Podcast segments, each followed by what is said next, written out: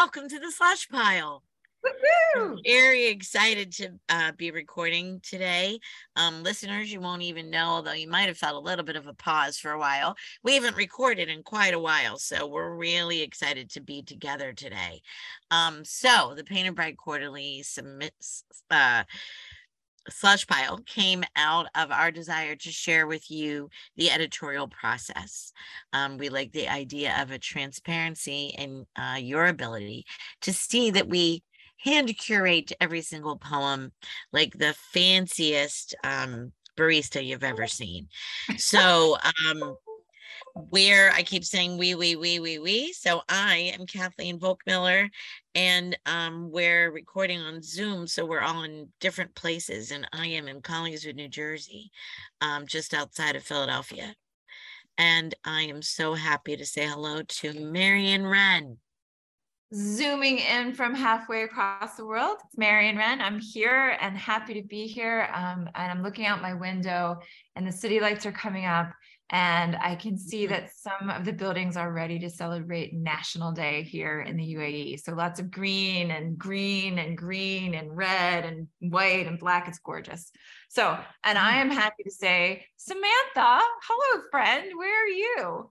Hi, um, I am zooming in from Baltimore. Um, I am in a neighborhood called Old Goucher, which is very tiny and small, and um, there are lovely trees everywhere that are pretty yellow today. Um, and uh, I'm a lecturer at Johns Hopkins, and I've been with PBQ for six years, I think. Um, and yeah, so I will now shoot it over to Alex.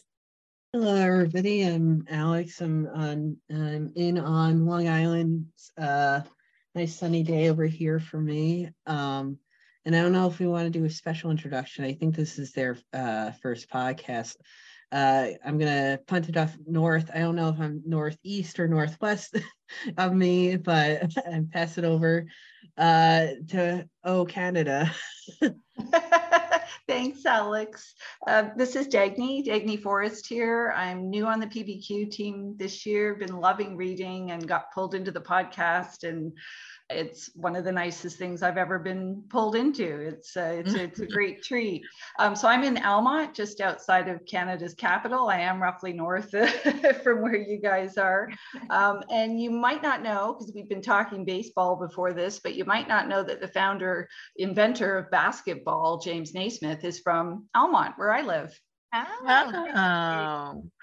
So is there a lot of basketball stuff around celebrating? There's a lot of basketball stuff around. In fact, one of our main roads right now still has these funny white circles painted in the middle of them from when they did three on three sessions back in the summer. Oh wow, wow. If you're new to town, it's a little weird.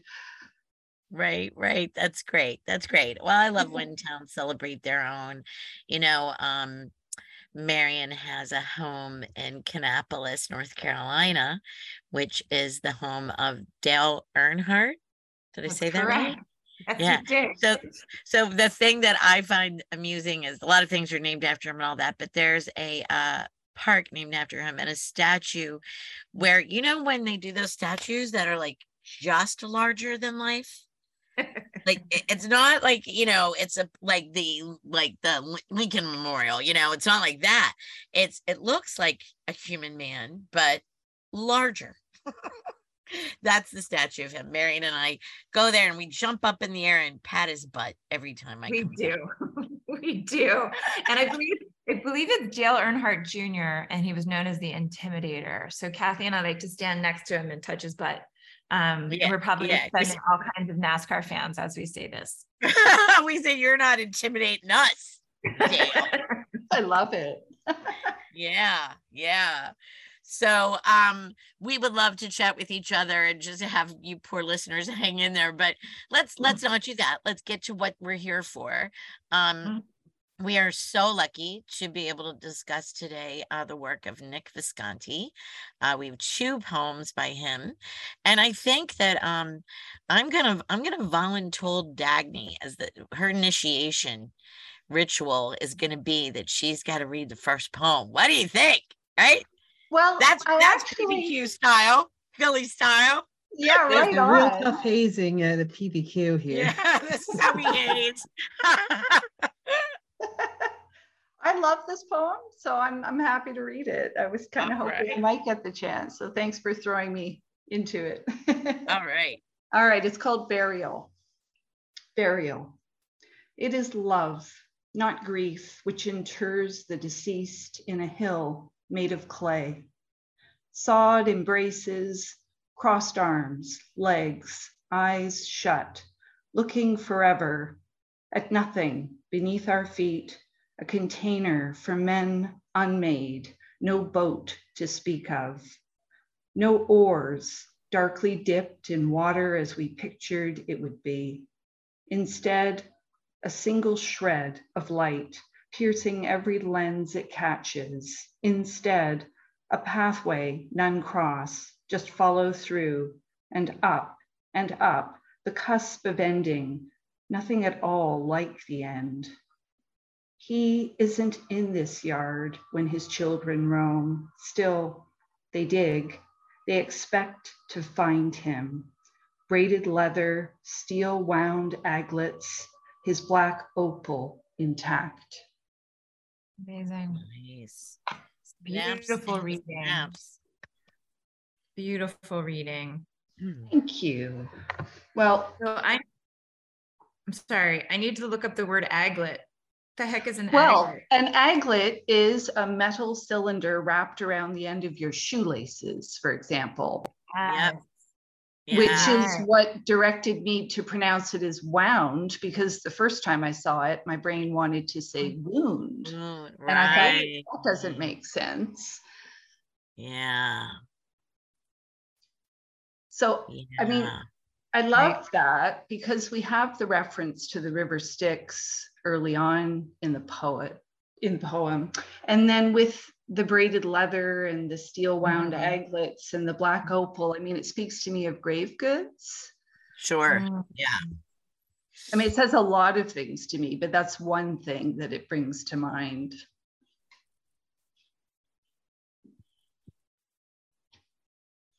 Yeah. Wait. Boy. Dagny, say that again. It speaks to you of what? Of grave goods, right? So, you know, um, the ancient Greeks, they would, and, Ah, and other cultures, right, uh, who would put special items um, into the grave with the lost person, right? With the with, with the dead. Um, you know, in some cases it was a coin in the mouth, right, to help them make that river crossing across the river Styx. But there there were other items too, and I think. I, I don't know. I'm really interested to hear what other people think, but I, I got two primary things from the ending of this poem, which is very surprising after Yeah. what comes before, right? It suddenly becomes so specific. And to me, it was kind of about, yeah, I mean, if you were to go and dig up someone you'd lost, you'd kind of be expecting to find them exactly as you'd last known them and seen them with Mhm. those items that um, spoke to who they who they are, right, physically.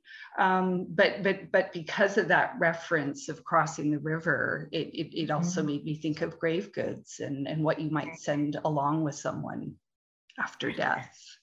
Sure. Right. I I sp- I particularly love um that the cusp of ending, right? And the up and up, right?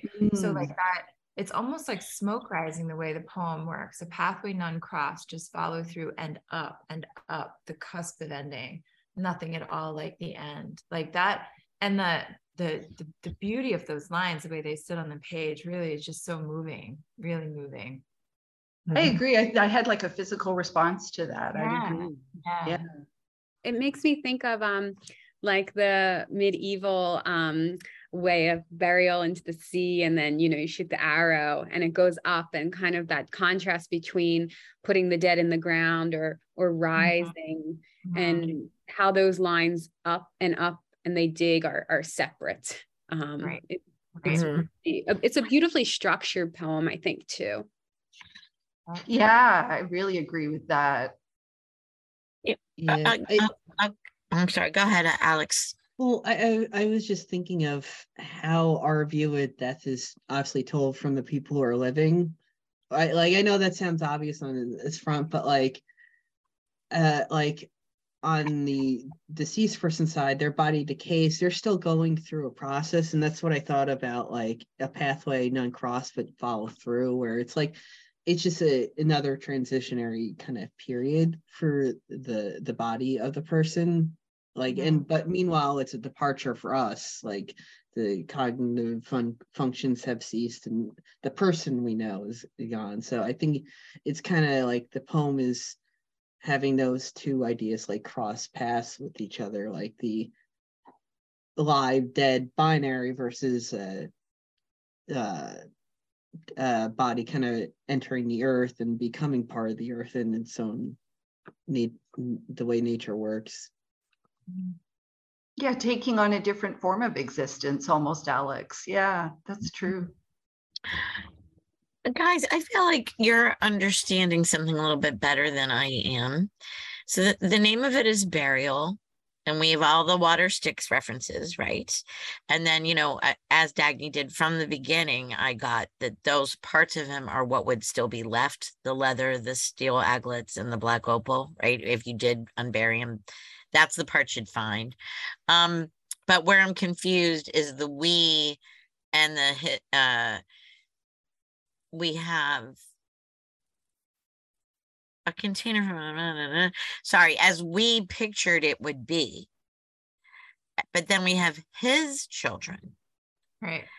Um and it's called burial but they're digging to find him mm-hmm. not burying him so i'm just a little confused about i'm trying to connect those dots there how well, there's a we in an hour but then a his Absolutely. And, and as part of that, Kathleen, that single shred of light piercing every lens it catches, it made me think that sounds more as though it would be from the perspective of the dead. And I, I, I, I feel like I'm trusting that this poem is sort of shifting back and forth from survivors who are considering burial and death and loss and the experience of it somehow because um, even that black opal at the end to me speaks of a pupil of an eye.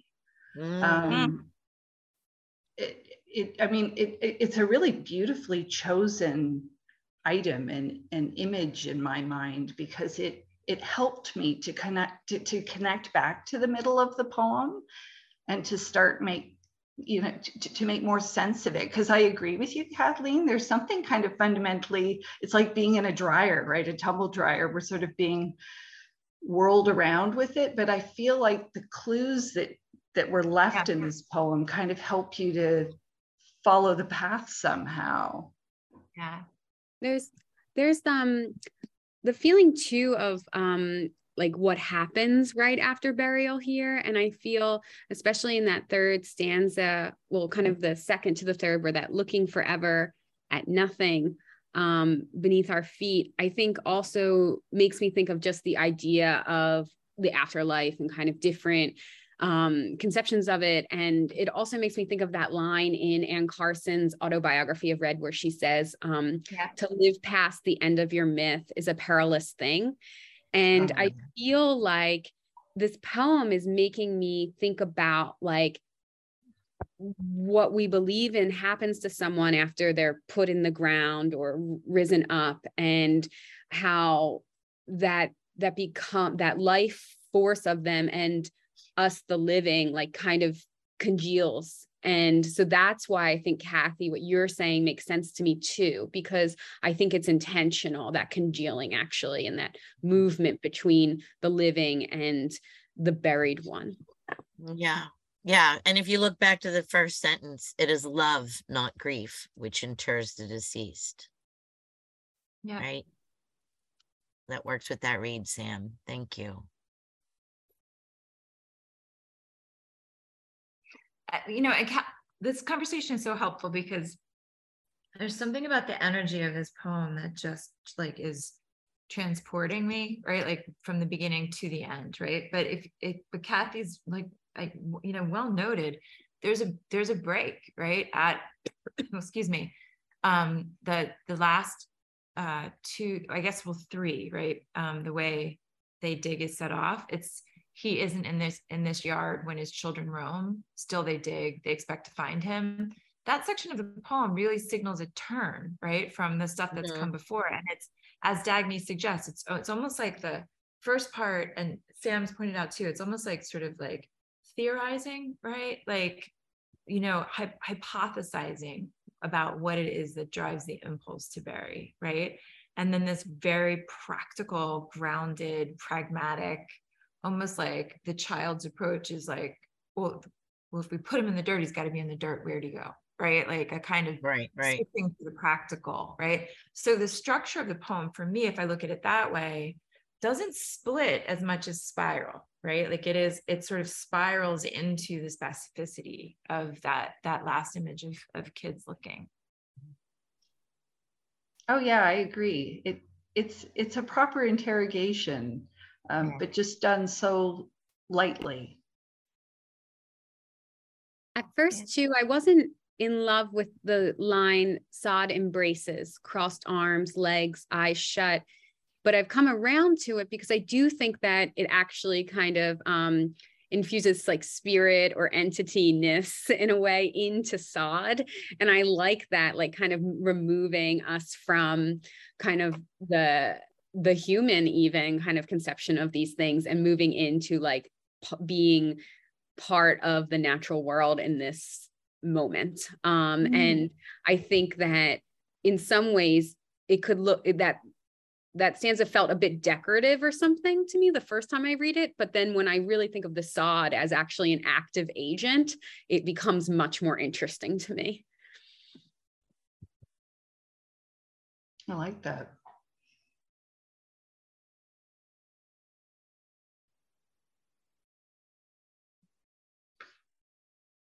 You want to hear it again? Let's hear it again.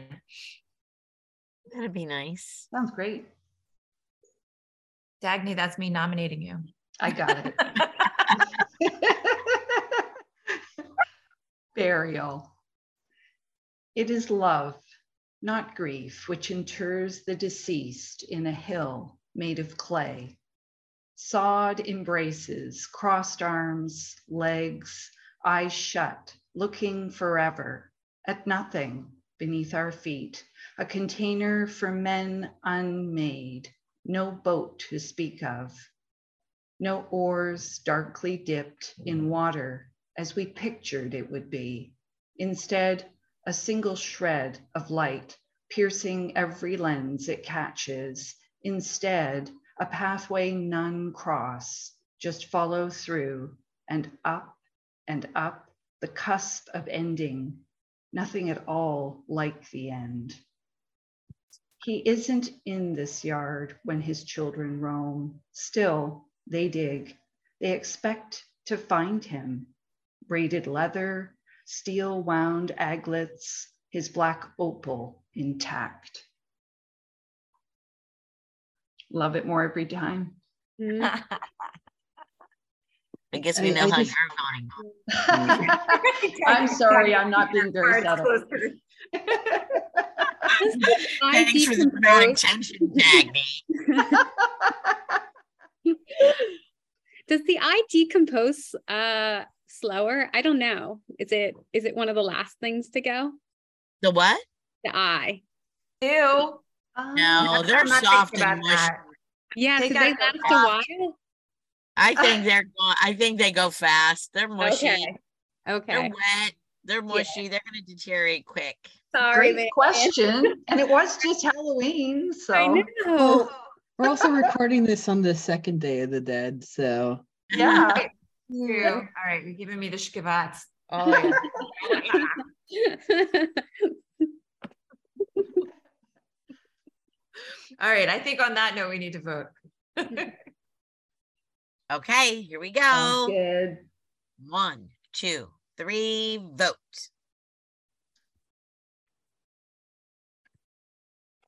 Boom. Bam. Boom. yeah, we, we we when it's unanimous, we do tell. Unanimous listeners and Nick, thank you so much, Nick Visconti. Um, you know, I'm really I know I'm a I'm a girl boss, but um we didn't have the pleasure of Sam for so very long that I would like to have told her to be the um, reader of the second poem that we have today. I accept this honor. Thank you, Kathy. okay. um, unmake these things. The sand before me like water, fluid and holy. Under the cratered crown, nearly half awake, circling. As I draw the one way I know, stick figures in a backdrop scenery, thick headed and content, wheeling, so palms of birds, wide sloping M's, grouped in permanent murmur. I don't bother with the sun's face, bare in the upper left corner of the page. I've made a habit out of hoarding ornaments, given them their own orbit like the russet ichor dashed with cinnamon. I choke down every morning and afternoon. The city's puncture prone underbite nips the sky, consuming the bodies above, thunderheads, billboards, notched, alive in the glow of that always diurnal square. There's been talk lately of irreversible chemistry, an acceptable stand in for cure among believers and experts in and on the subject of Zoloft sponsored serotonin. At first, weaning is possible. Do not bother with a second.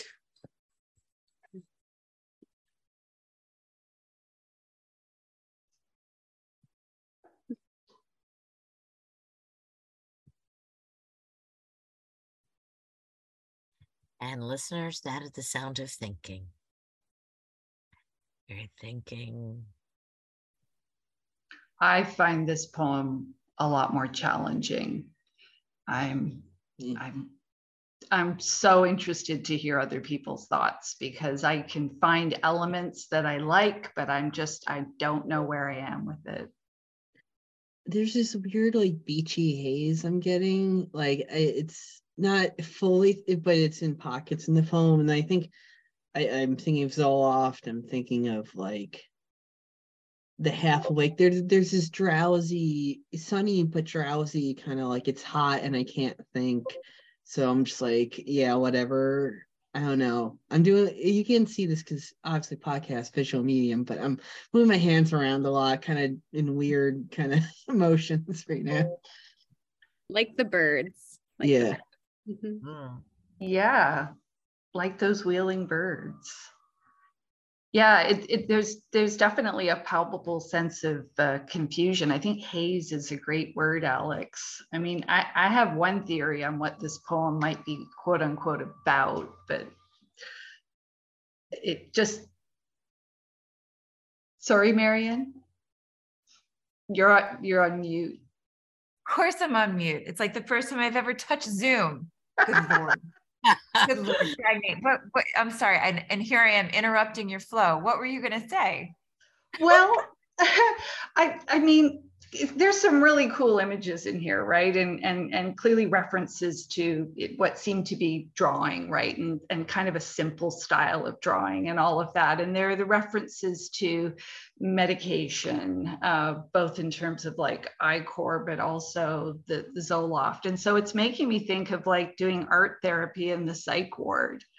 Um, so so that the time that I've spent with this poem has kind of landed me there. But I also feel like I could be completely wrong footed on that. I listen, I I think that's where I was gonna jump in. Like for me, the poem starts to like um sediment maybe with there's been talk lately of irreversible chemistry, an acceptable stand-in for cure among believers and experts, in and on the subject of Zoloft sponsored serotonin a first reading as possible do not bother with the second is like the sort of imperative at the end of the poem feels really like um where like like the like the spiral lands into that. So i'm with i'm actually with you. I think the first part of the poem is really about um drawing and an effort at um making images and like the the ichor dashed with cinnamon i choke down every morning and afternoon. You know there's something about like the the use of colors um in in this painting right? Um or this active painting. And then and then there's like this sort of drifting gesture like alex said right? This sort of haziness. The city's puncture prone underbite nips the sky consuming the bodies above right like it's almost as if this the the speaker of the poem is going from this like gesture of painting or looking at these paintings looking up at the city and then sort of sitting back into like you know the chem like a, a contemplation of of better living through chemistry. Yes. or not right? Yeah yeah. And trying to match up these two visions as it were. Yeah.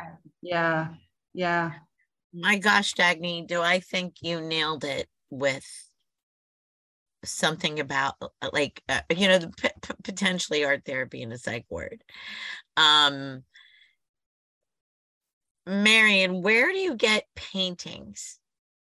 So maybe it's not paintings, but it's like I, as I draw the only way I know, right? So the sand before me like water, fluid and holy under the cratered crown, nearly half awake, circling as I draw the only way I know, stick figures in a backdrop scenery.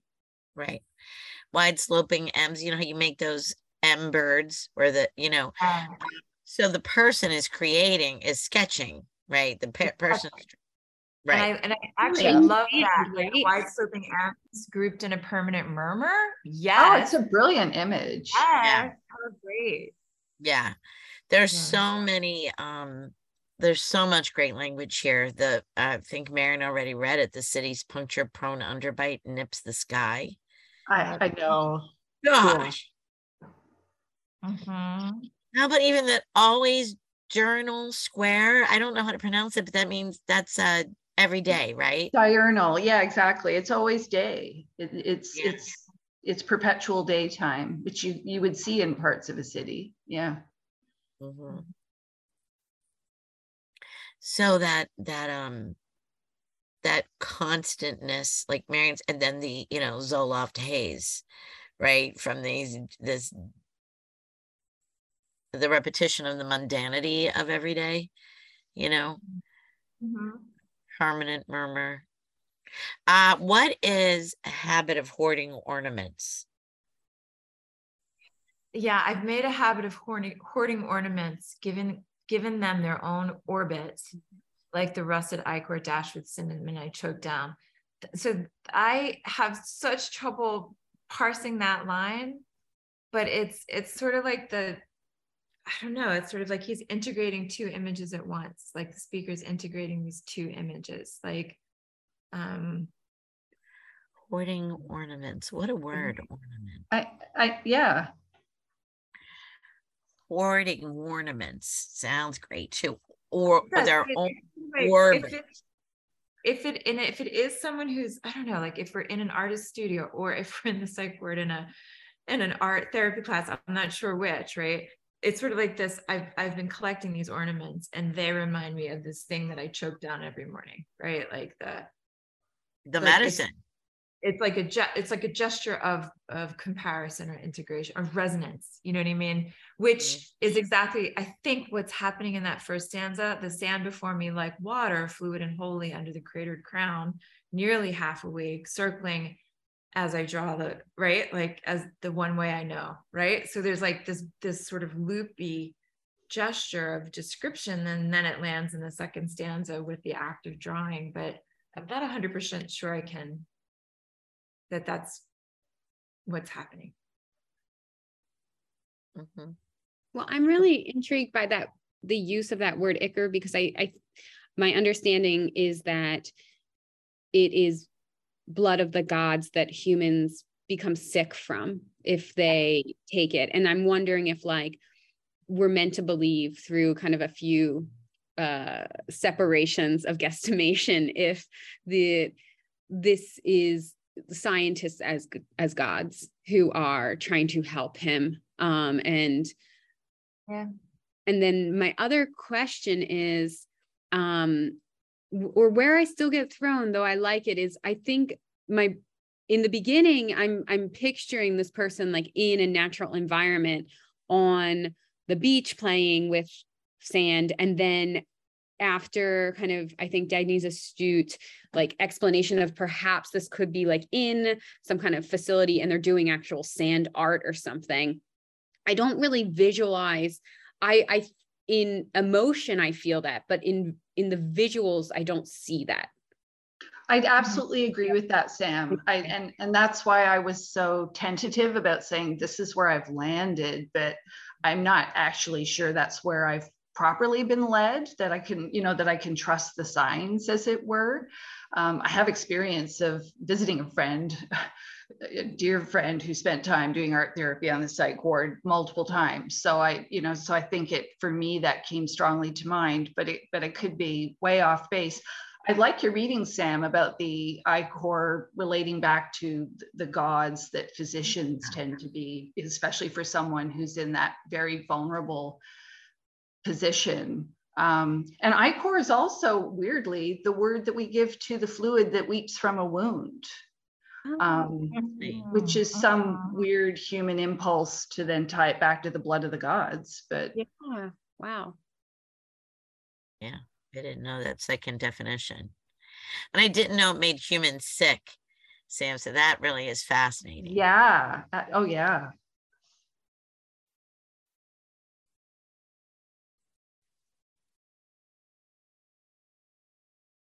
Yeah, the first poem I felt so, even though it had its own um, mystery to it, and I think it can be read in different ways, I still felt this kind of guiding hand through the poem, which I don't feel here. Here, I kind of feel I'm in free fall, trying to grab at things to to be sure. I mean, and maybe we don't need to be sure, right? But I, I, I I'm I'm I'm a lot less certain. I wonder too what you all make of the title, and I'm being a wise ass because it's unmake these things, right? So, mm-hmm. like, I often think about how titles um, work to capture something essential or situate a poem in some either thematic or conceptual way right and so uh, to call it unmake these things it's almost like casting a reverse spell right like un, like the, it's an undoing right? Um which which could be all kinds of things including throwing off an unwanted diagnosis or um uh, right. just the, the burden of being on medication um, you know often that's for life right? Right. I'm also like tying the unmake into like a uh the word itself is like a weird contradiction where it's like yeah they're they're drawing or painting these things but the in reduction like in a reduction form like stick figures in the backdrop scenery instead of like so they're not drawing like an actual person they're drawing a stick figure. They're kind of that make and the un kind of work together in a different way in in this land of poetry. Like the birds become m's. They're not the shape that we know them as they're the shape we're rep- this person representing them as on like a canvas or a piece of paper yeah and I, but I think that ties in with Dagny's reading of the end too. It's like unmake these things like a diagnosis. So, so there it is, right? Yeah. Um, there's talk lately of irreversible chemistry, not chemistry as in Zoloft, but chemistry in the body, right? That's irreversible, an acceptable stand-in for cure among believers and experts in and on the subject of Zoloft-sponsored serotonin, right? Like, so that the Zoloft comes in as the cure for this irreversible chemistry, right? A first meaning is possible, do not bother with the second. It's like it's that that thump at the end is is the thing that feels like might be at the heart of the wish for unmaking, right? Like there's no way out of this, you know? Yeah, this is it. Yeah. Yeah. Yeah. Serotonin you know, is responsible for so many things. It's mood, thinking, memory, cognition. You know, it's so it's so many things. Zoloft sponsored serotonin.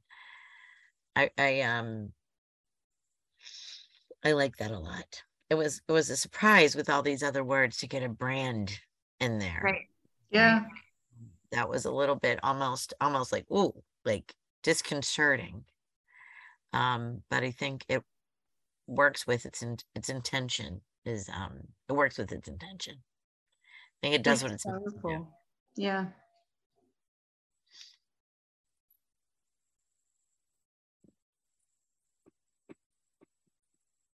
I don't know. I, I it's it's funny. I like spending time with this poem, right? And sometimes mm-hmm. that's like Kathy said this. You know, if she said it once, it's a million times. But every time I hear it, it's like the first time that you know, you know, a poem is is powerful if you want to spend time with it, right? Or if you're just like moving on, right? Yeah, I'm Wow. yeah, I mean for a reasonably short poem, there's a lot of layers in here. It, it almost feels like a puzzle. Um, but that you can get somewhere with the puzzle. You know, you might not, you're not going to complete it, but but it's satisfying to try. Mm-hmm. Mm-hmm. Yeah, I get enough meaning. I don't need to know every little Mhm. bit. And I get just so many incredible moments where the language, the language will linger. If the meaning doesn't, the language well.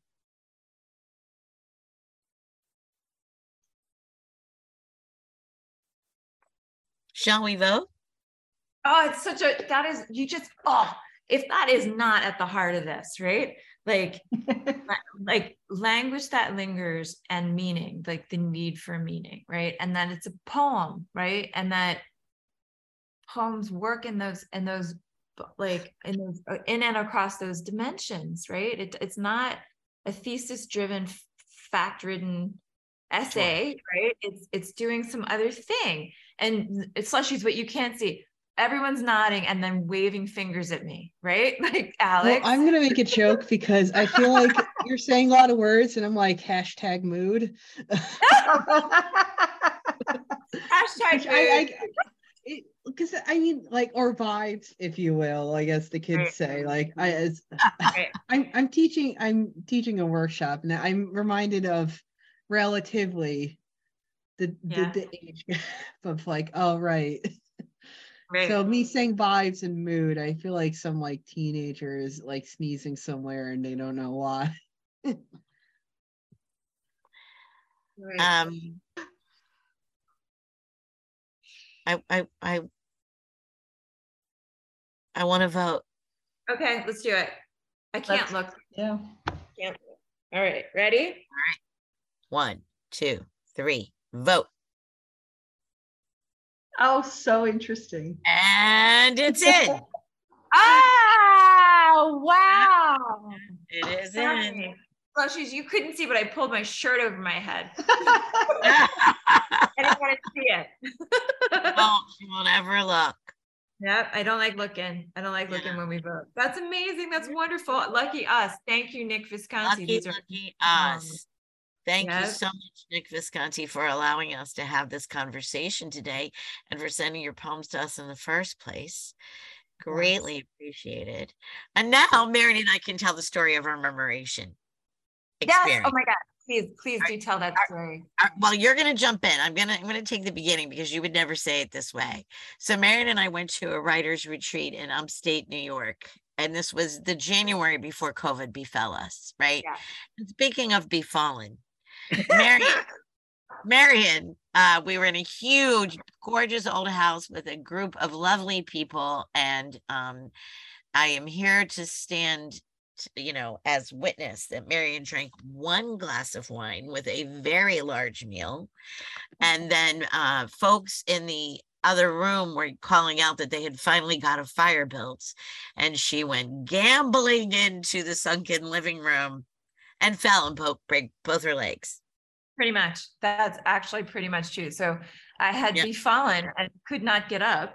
Um, True Yeah. story. She had to spend the majority of the rest of the retreat weekend in a bed, Yeah. being brought things um, know, after. it- and in retrospect listening to the the pandemic spread right like i was laying there listening to the news and working and writing and all my lovely friends were being lovely and bringing me things upstairs but the um the this is true i it was the first time i had a, a break in almost 20 years of teaching and I, the first thing i did was break my leg um Yeah. then i got in a car with a broken with a let's say bro- a broken left foot and a sprained right foot and drove eight hours, Kath, right? Yeah. To- So then we had to to drive back down to um it was her mother-in-law's car and she had to Mhm. drop it back off in in her mother-in-law's area. But so we're driving and we're both kind of looking up in the sky and saying, what could this be? Now, Mary and I also had the privilege of being in Austin and watching the bats fly out from under the bridge, that famous thing that happens in Austin. And we're just staring at this black line in the sky that we could not see the end of in either direction. Mm-hmm. And and it was like because everything was feeling very much what is happening? We didn't know whether to be afraid or filled with joy. Right. Man bounce it right to you and now So we pulled over to the side of the road. we're, looking, we're looking through the, the the the sunroof in the car, and it's and it's it's the annual migration of geese and in and near Lebanon, Pennsylvania, and it's really a, a beautiful sight to see. Like bird watchers come out to see it, and Kathy and I just stumbled on it. yeah and it and really we were I was just gonna say we were driving in the same direction as the murmuration. So that was another reason why it felt like it was endless because Mhm. we were migrating with them, the exact path yeah, of the Yeah. bird. It was Yeah. incredible. Yeah, truly, truly, true story. Yeah. true story, murmuration. A moment, a moment of grace in all of the chaos, you know? migrations migrations yeah it was really something That's Yeah. an amazing story. and Yeah. so now we have this um wide sloping M's grouped in a permanent murmur from the, the poem by um Unmake These Things by Nick Visconti. Now we will have it with us always. wide sloping m's Thanks Absolutely. again, Nick. thanks nick Yeah. nick murmuration visconti that's going to be his nickname Right. Well, as we always say, we don't know exactly when this will drop. It'll be a few months from now. We were making, you know, references like we normally do of what our lives are now. We are uh, a couple days after Halloween in the middle of uh, Philadelphia's uh, World Series run. And um, and anybody else have anything else that they would like to add before we wind this up? Everybody's groovy. Okay, so that means slushies, you have to talk to us instead. So um, send us uh, an email, message us on Insta, follow us on all the things, tell us how we're doing, what you'd like us to do. And thanks so much for listening. Bye. Thank you.